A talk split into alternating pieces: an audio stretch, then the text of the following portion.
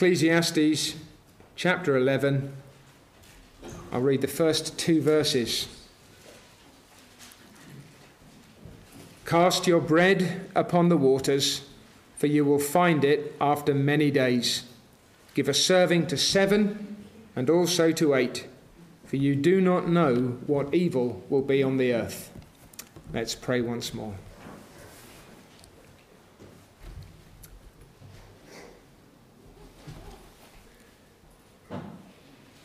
Lord God, do not let our sinfulness and dullness drag us down and deafen and uh, destroy us this morning. Lord God, will you help your servant to speak and help your people to hear? Grant an understanding to everybody in this place. Oh God, we need you. We need you to teach us, to uphold and uplift us. Grant grace to us Lord God of heaven, now that your Spirit may speak your word to our souls. In Jesus' name, Amen. Amen.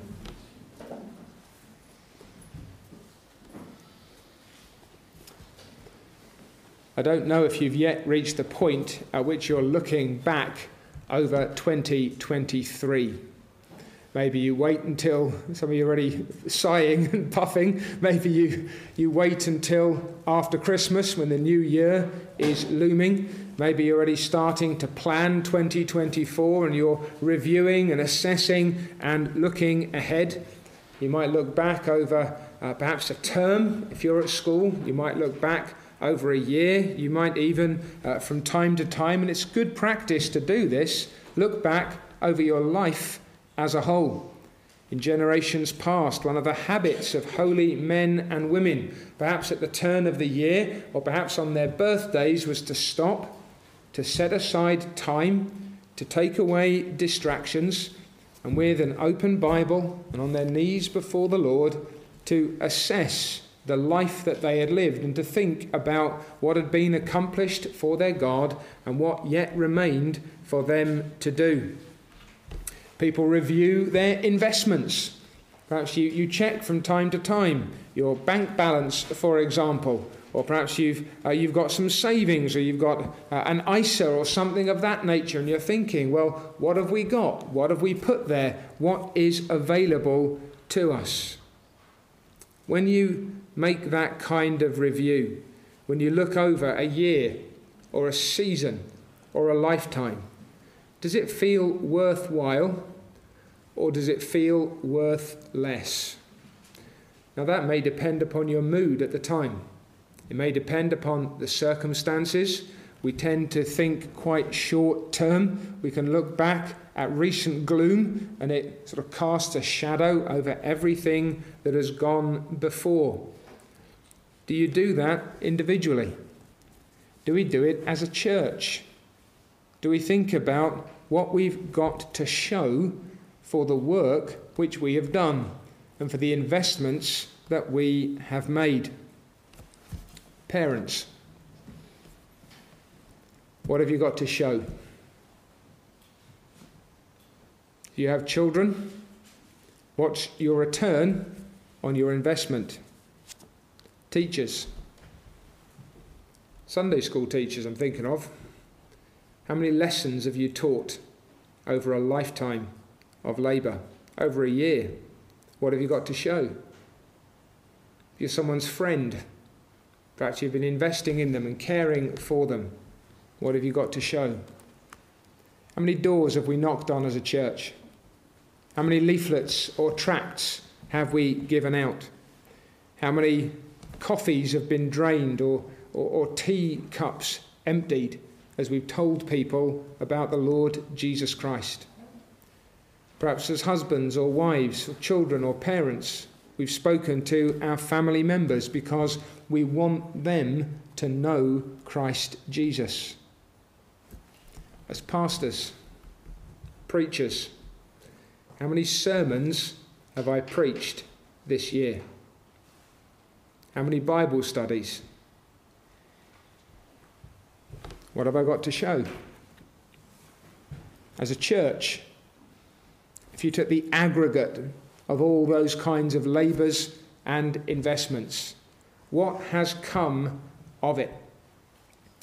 You come to a prayer meeting and you get another newsletter from another church that we know. You perhaps recognize the name if you don't recognize the face. Geographically, you've got an idea of where they are in the world. And as our friends this morning for whom we've just prayed, we've got a note from them or a letter from them saying, We're doing this. Please pray for fruit. We've made these investments. What is there to show? How many sermons have been preached then? How many lessons have been taught? How many conversations have we had? How many letters have you written? How many texts have you sent? How many emails have you tapped out? How many tracts have you dropped through doors? How many articles have you written? How many essays? How many CU meetings have you organised or attended or taught? How many gifts have you given? How much good have you tried to do? And are you ever disappointed? Are you ever discouraged? Either because of where we're at or because what we read of others? Do you sometimes feel, what is the point?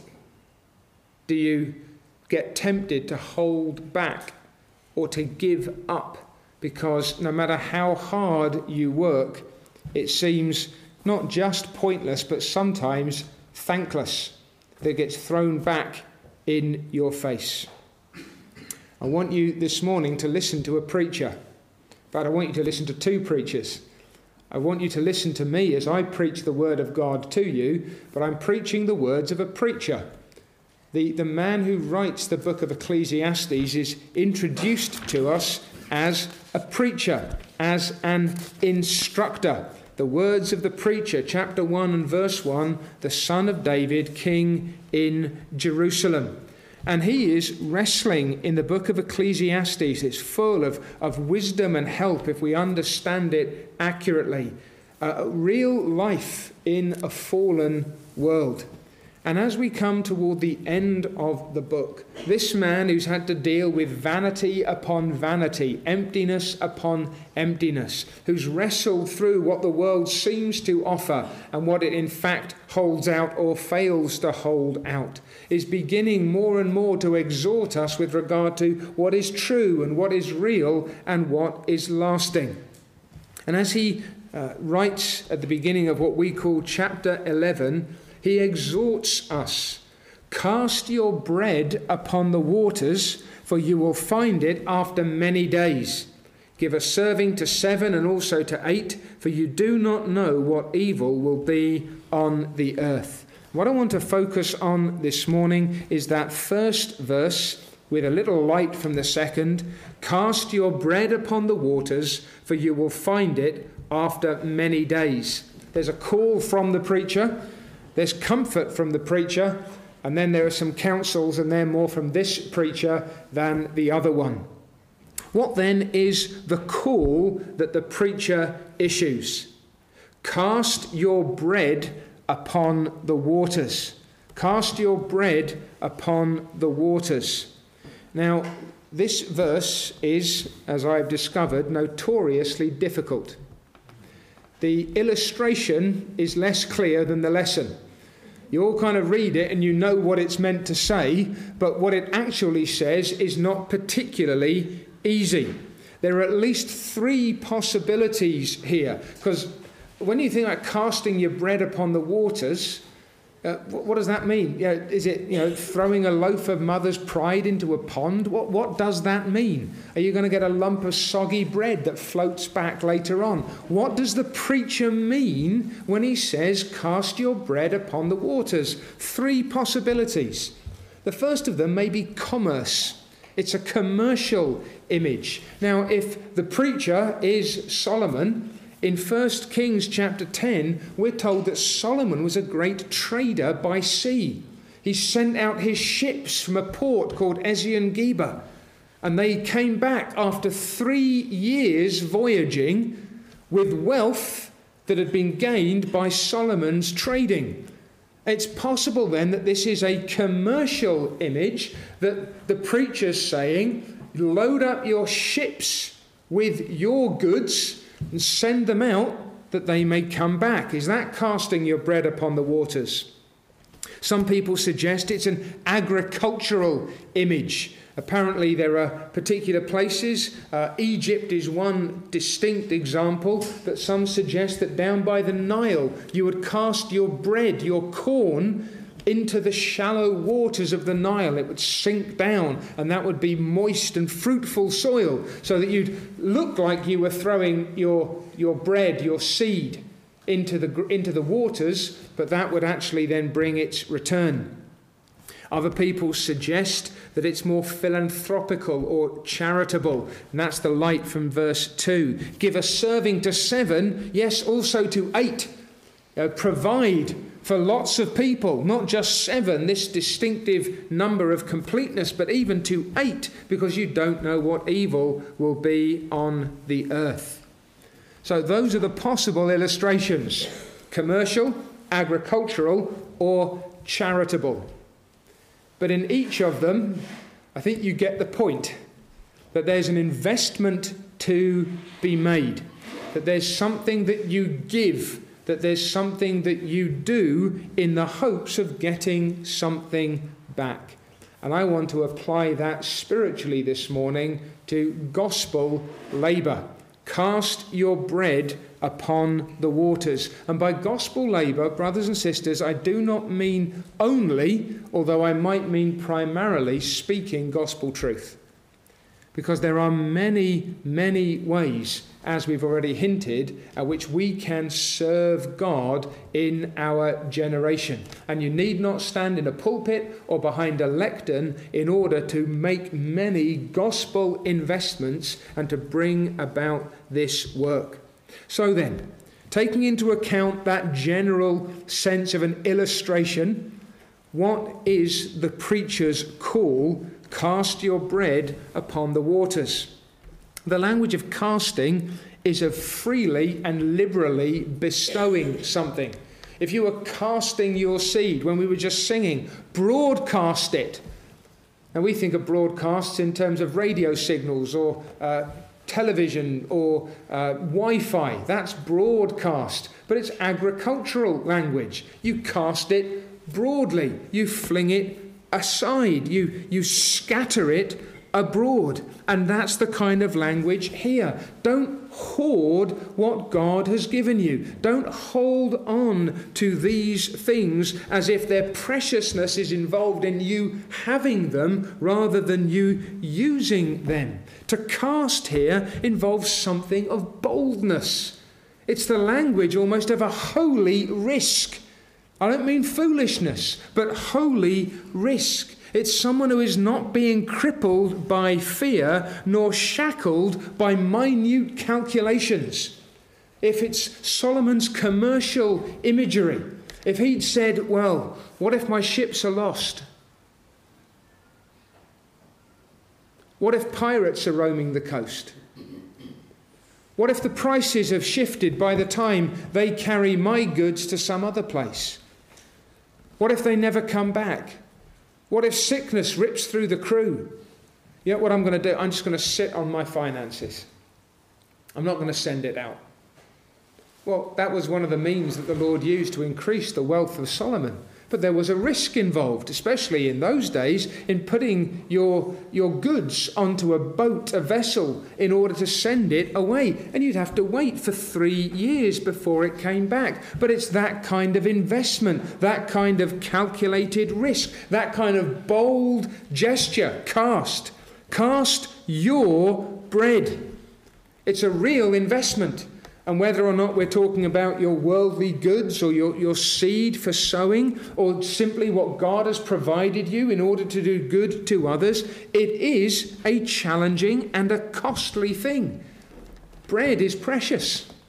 This is something that matters to you. This isn't you giving away your spare change, as it were. This is biting into your capital.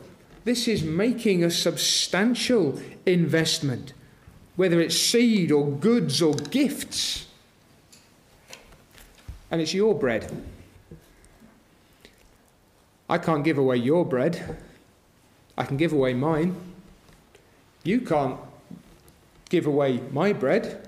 but you can give away yours. There's something that you've been given, that you are now casting upon the waters. And again, whether we're in that commercial realm or the agricultural realm or the charitable realm, it's the sense of some kind of uncertainty.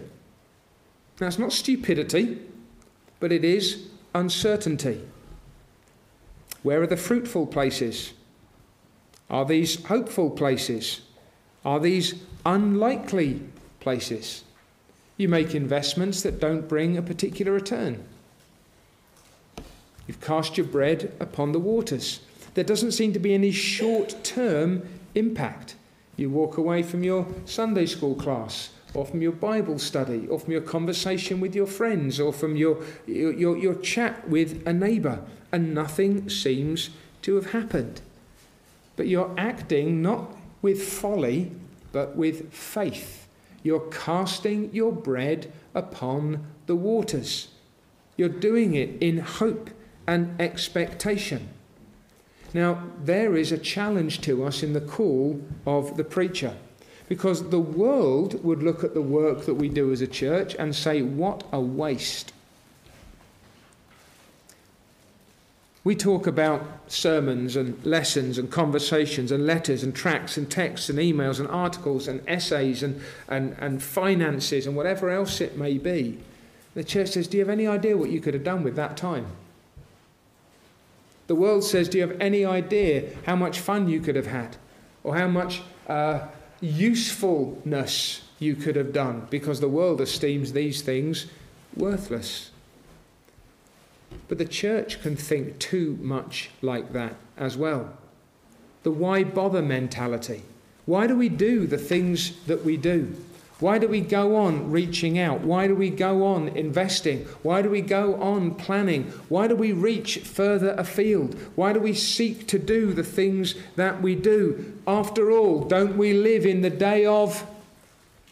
What's the phrase we all love? The day of small things. What's the point of making big investments in the day of small things? What's the point of trying hard in the day of small things? What's the point of labouring for God when God has written Ichabod over the church in the modern generation?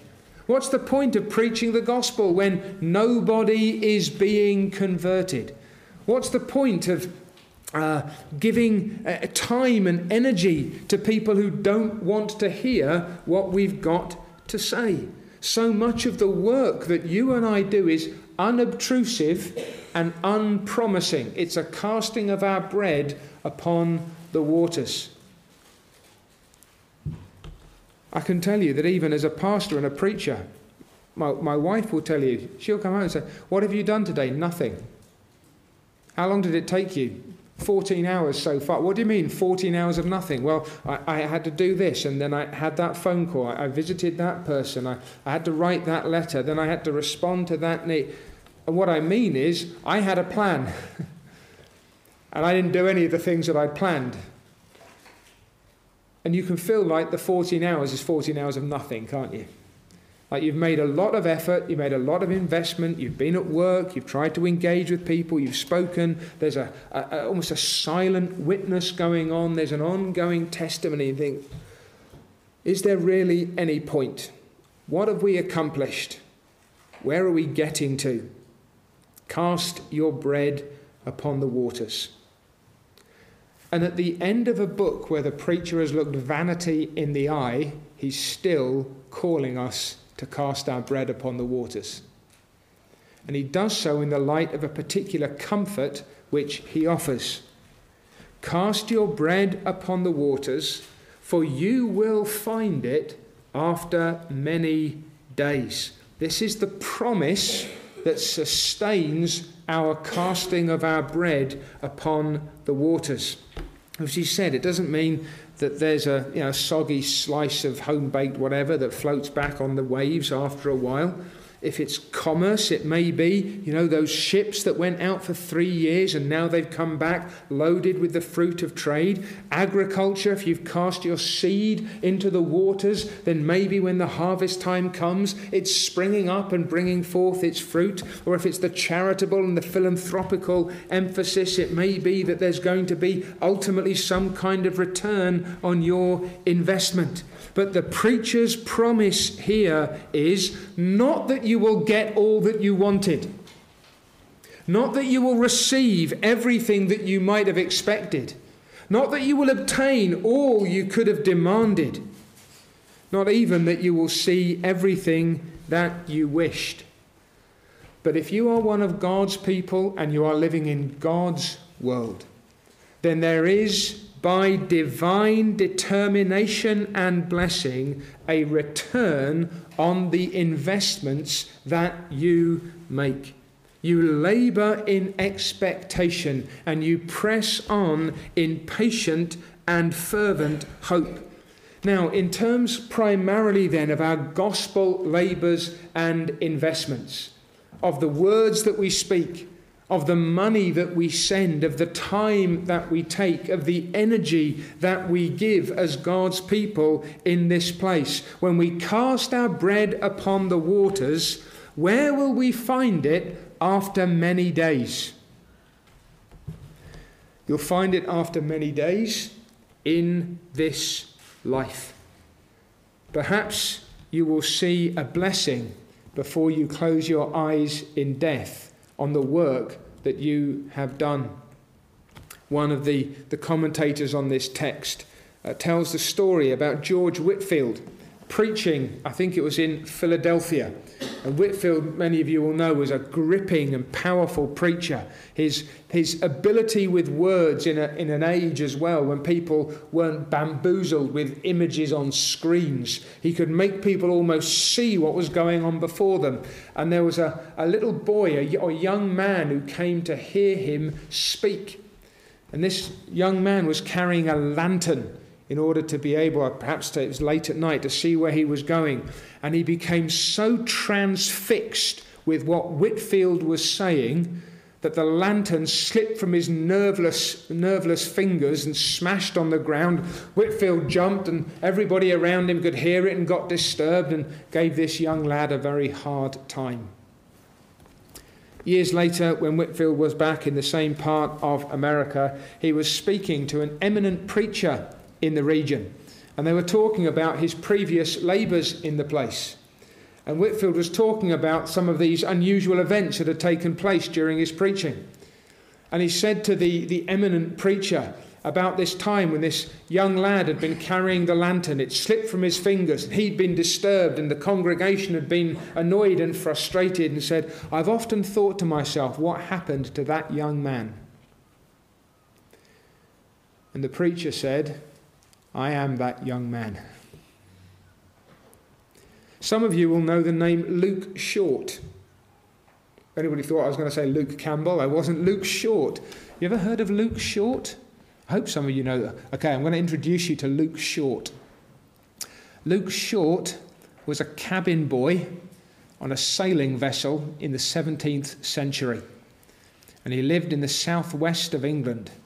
And down in the southwest of England, Luke Short once heard a man called John Flavel, a minister in the town of Dartmouth, preaching a gospel sermon.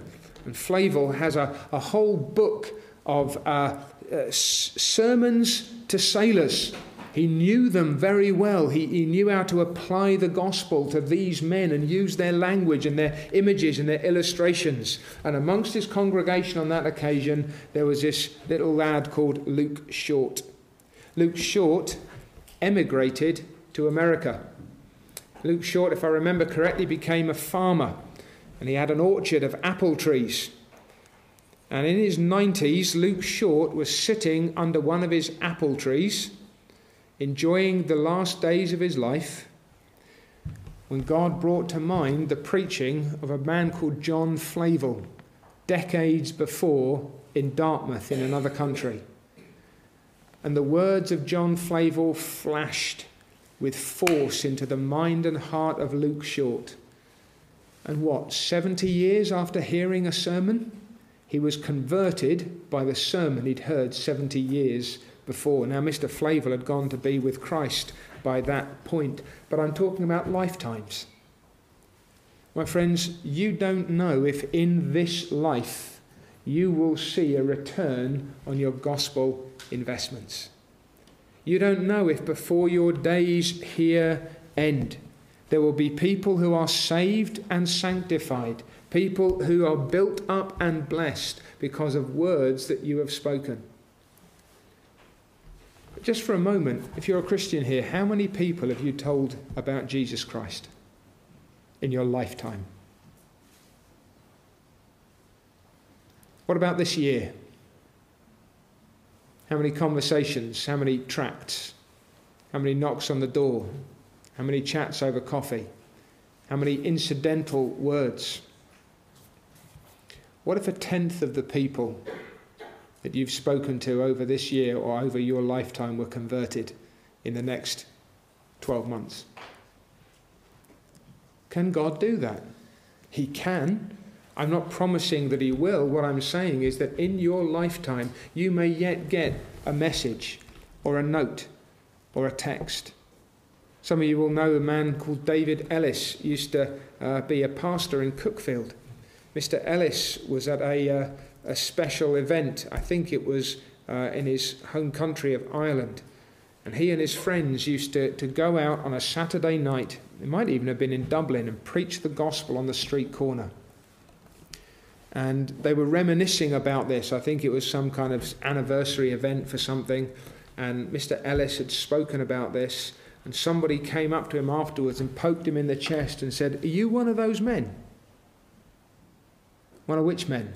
Are you one of the men who used to stand on the corner of this street and that street and shout on a Saturday night? Yeah. Now bear in mind that they, as far as they knew, had never seen a single conversion as a result of their work. And that man who was poking Mr. Ellis in the chest said, That was the first time I ever heard about Jesus Christ. It was 30 or 40 years before. My friends, we do not know if the bread that is cast upon the waters will come back to us in this life? What about after death? Will the bread cast upon the waters be found by us after many days? You see, what will God's people hear? Well done, good and faithful servant. Isn't it wonderful to think that if you are faithful in your days, even though you may not in this life see your bread come back to you, the first part of your eternal reward will be the commendation of your Saviour and your Master for the work that you have done for Him. Well done, good and faithful servant. And there is some consolation in the fact that He doesn't just say, Well done, good and fruitful servant. But well done, good and faithful servant. You have discharged your duties and responsibilities well for me. You'll gain a new perspective. You'll begin enjoying your rest and your reward. I'm going to save some of those possibilities for later on because I, I want you to see that not only at the moment of death, but what about the day of judgment? What about the great day of reckoning, when everything is weighed and when final rewards are apportioned. Who knows how long after you some of the good things that God has given you to do will bear their fruit? Some of you have invested in this building. For how long will the gospel be preached here? Some of you have in, invested your, your time or your money in the, in the work of the, the, the gospel ministry. You don't know if maybe that person who's saved in 10 years' time might become, like in Mr. Whitefield's case, a preacher of the gospel themselves. And there may be a, a tracing back, like veins of silver in the rock. It'll be how many echoes of grace, how many ripples of divine mercy have begun in your life if you are faithful to cast your bread upon the waters. And then you think of eternity after the day of judgment, the new heavens and the new earth in which righteousness dwells, when your cup will be running over, and not only will you enjoy the smile of Christ, but you might see the fruit of your labours.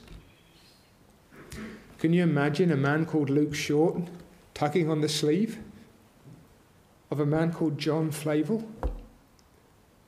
So, Mr. Flavel, yes, it's me. It's Luke Short.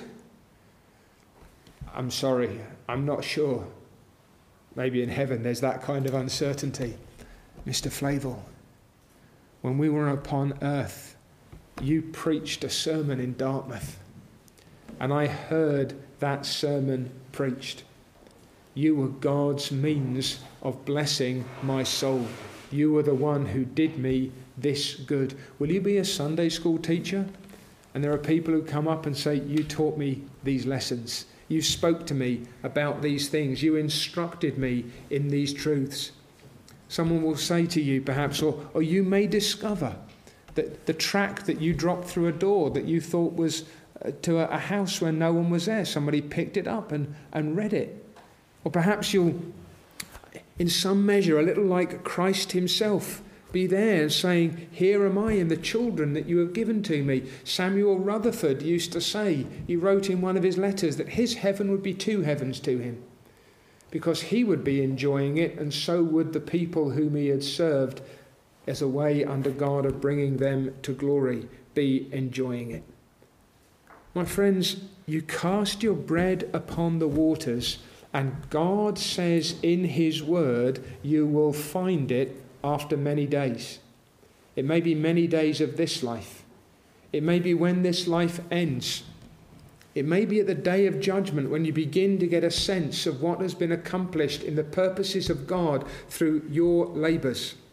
And it may be through eternity as God in His mercy smiles upon the work that He gave you to do, and you, over the course of time, develop, or course of time in eternity. I mean, think of the fellowship that we might enjoy in the glory to come. Will anybody in this congregation come up to you and say, You may not remember this, but there was a conversation we had when I was at a very low point. There was a note that you wrote. We may never grasp all the fruit of all the prayers that are raised all the words that are spoken, all the efforts that are made. But if you cast your bread upon the waters, it will return to you after many days. Why? Because nothing that is done for the Lord is truly lost, even though in the shorter term it may seem to be without immediate value. You think of the, the words of Psalm 126 again Those who sow in tears shall reap in joy. He who continually goes forth weeping, bearing seed for sowing, shall doubtless come again with rejoicing, bringing his sheaves with him.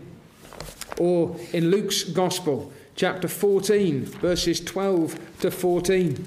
There you've got the, uh, the parable, just before the parable of the Great Supper the lowly place. When you give a dinner or a supper, do not ask your friends, your brothers, your relatives, your rich neighbors, lest they invite you back and you be repaid. But when you give a feast, invite the poor, the maimed, the lame, the blind, and you will be blessed because they cannot repay you, for you shall be repaid at the resurrection of the just. You see how even that kind of uh, story or principle that the Lord gives is saying, Cast your bread upon the waters for you will find it again after many days. You know the parable of the unjust steward in Luke chapter 19, uh, 16 rather, from verse 9. Make friends for yourselves by unrighteous mammon, that when you fail, they may receive you into an everlasting home. He who is faithful in what is least is faithful also in much, and he who is unjust in what is least is unjust also in much. Think of that, my friends. That the, the, the bag of food that you might leave at a hungry person's door, the care that you might take of your brothers and sisters, the gift that you might give to somebody who's in need. But there will come a point when you are welcomed into glory by some of the people whom you have assisted. God is no man's debtor. It may not be everything that you had desired, it may not be everything that you had expected, it won't be everything if you're in the spirit of demanding. It may not be all and when you had wished and hoped.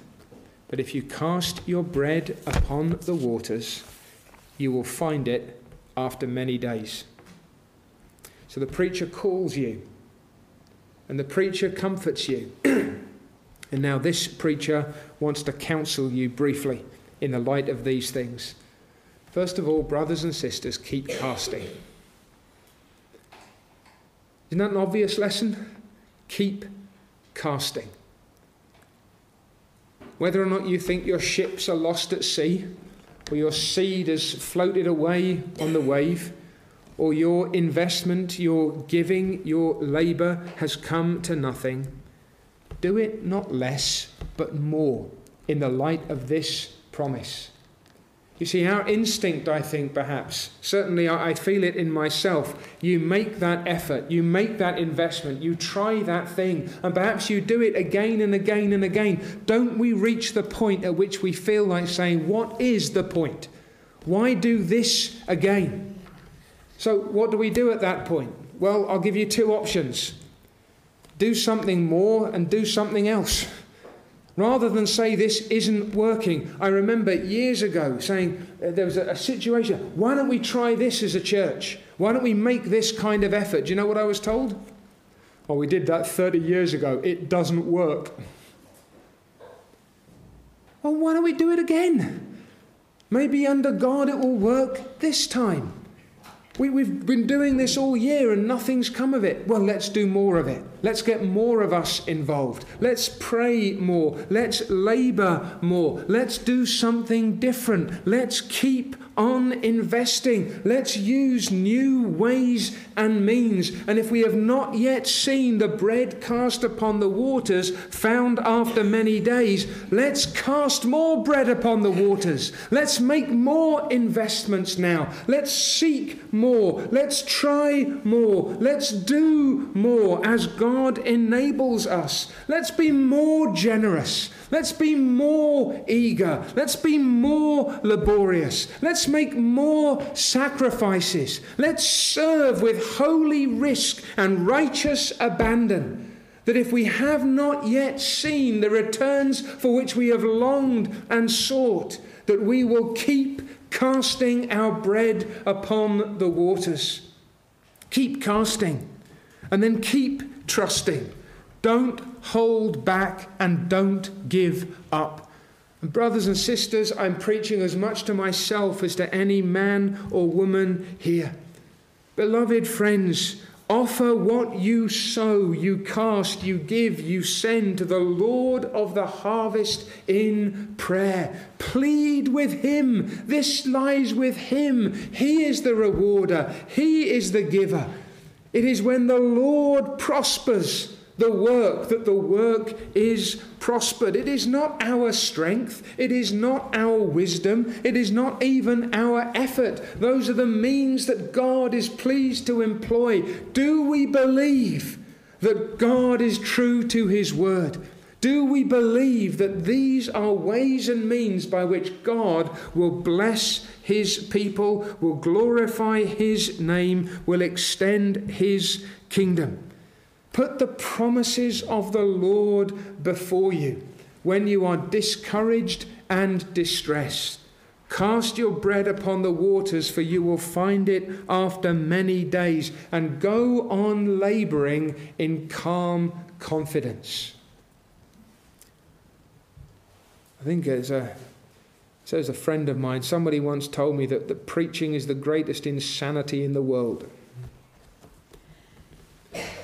because you get up every time and you expect something different to happen. Cast your bread upon the waters, for you will find it after many days. Keep preaching, keep teaching, keep serving, keep giving, keep laboring, keep talking, keep writing, keep investing.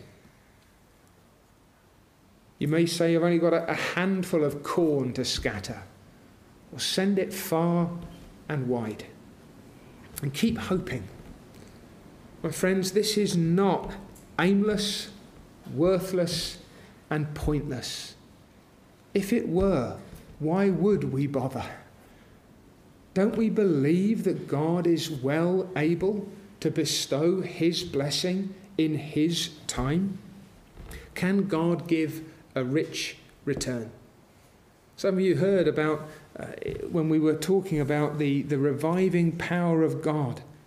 You heard of men who laboured all their lives and saw almost nothing by way of saving blessing, and then in one sermon, God was able to save hundreds and pleased to do so.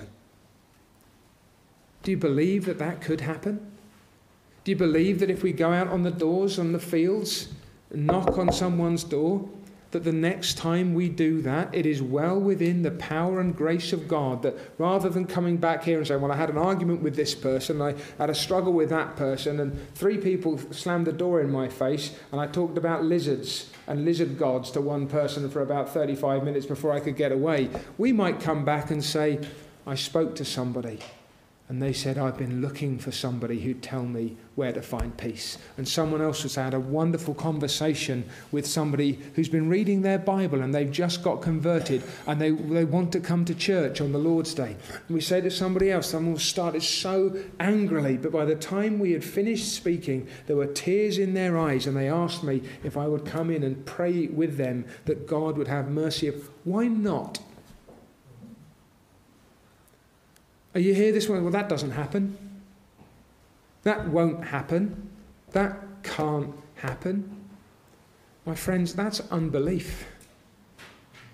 That's doubting the power and the goodness of God. Keep casting and keep trusting and keep hoping because there's a God in heaven who blesses his people in accordance with his wisdom and his power and his goodness. There are men and women in this town, there are boys and girls in this neighborhood for whom we believe God has great blessings marked out. Will you go and find them? Will we do what we can to reach them?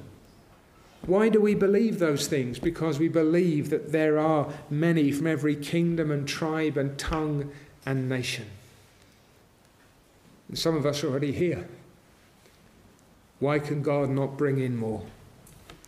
And my friends, keep looking. Keep your eyes fixed on God. Not so much on what you give and how you invest, but on the God who blesses. Keep your eyes fixed above all on the Lord Jesus Christ, because without him we have nothing to anticipate. First of all, in terms of the blessing on our faith. See, the world will tell you faith is worthless, faith is pointless. Are you trusting in Jesus to save you from your sins? That's a holy investment.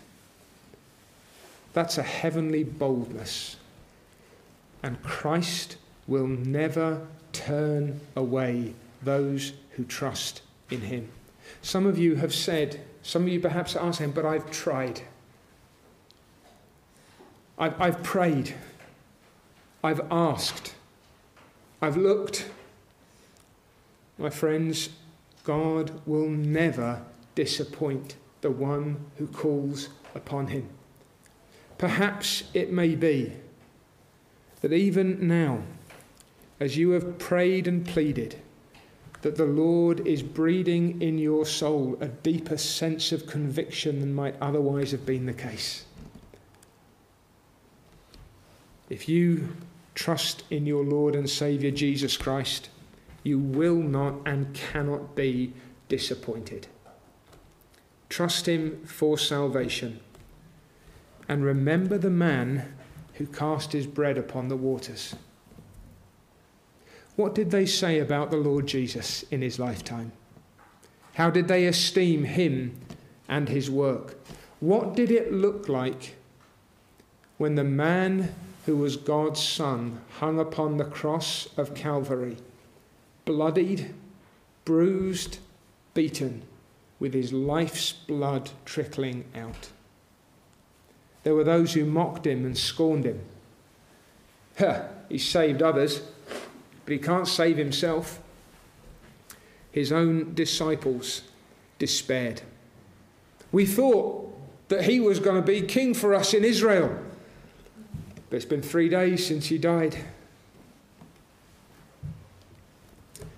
He shall see the travail of his soul and be satisfied. This, above all, is the man who cast his bread upon the waters, who laid down his life, who taught his disciples, who went about doing good. And you might have said, What has he got to show for it? He has to show for it an everlasting kingdom. He has to show for it an innumerable host. He has to show for it the pleasure of his heavenly Father. My friends, we're serving as Christ served. We don't know for ourselves when the bread cast upon the waters will be found, but we are told it will be after many days. When Christ on the great day of his return, comes into the presence of his fathers, his father, he will say, Here am I, and the children that you have given me. With him, an innumerable host of redeemed men and women. He himself said that unless a seed falls into the ground and dies, it can produce no fruit. Doesn't sound like the most glorious strategy in the world, does it? Dying. But by dying, he brought forth an abundant harvest. And we're called into the same course, into the same life of faith, into the same pattern of obedience, into the same labour of sacrifice. Cast your bread upon the waters for you will find it after many days. So, if you start looking back over the last year, if you start looking back over the course of your, your parenting, or your teaching, or your witnessing, or your serving, or your giving, or your teaching, or your preaching, all those contacts, all those efforts, all those investments, as you look back, look up because God has said, Cast your bread upon the waters, for you will find it after many days. And as God's people here, individually and together, let us keep casting and keep trusting and keep hoping and keep looking. Amen.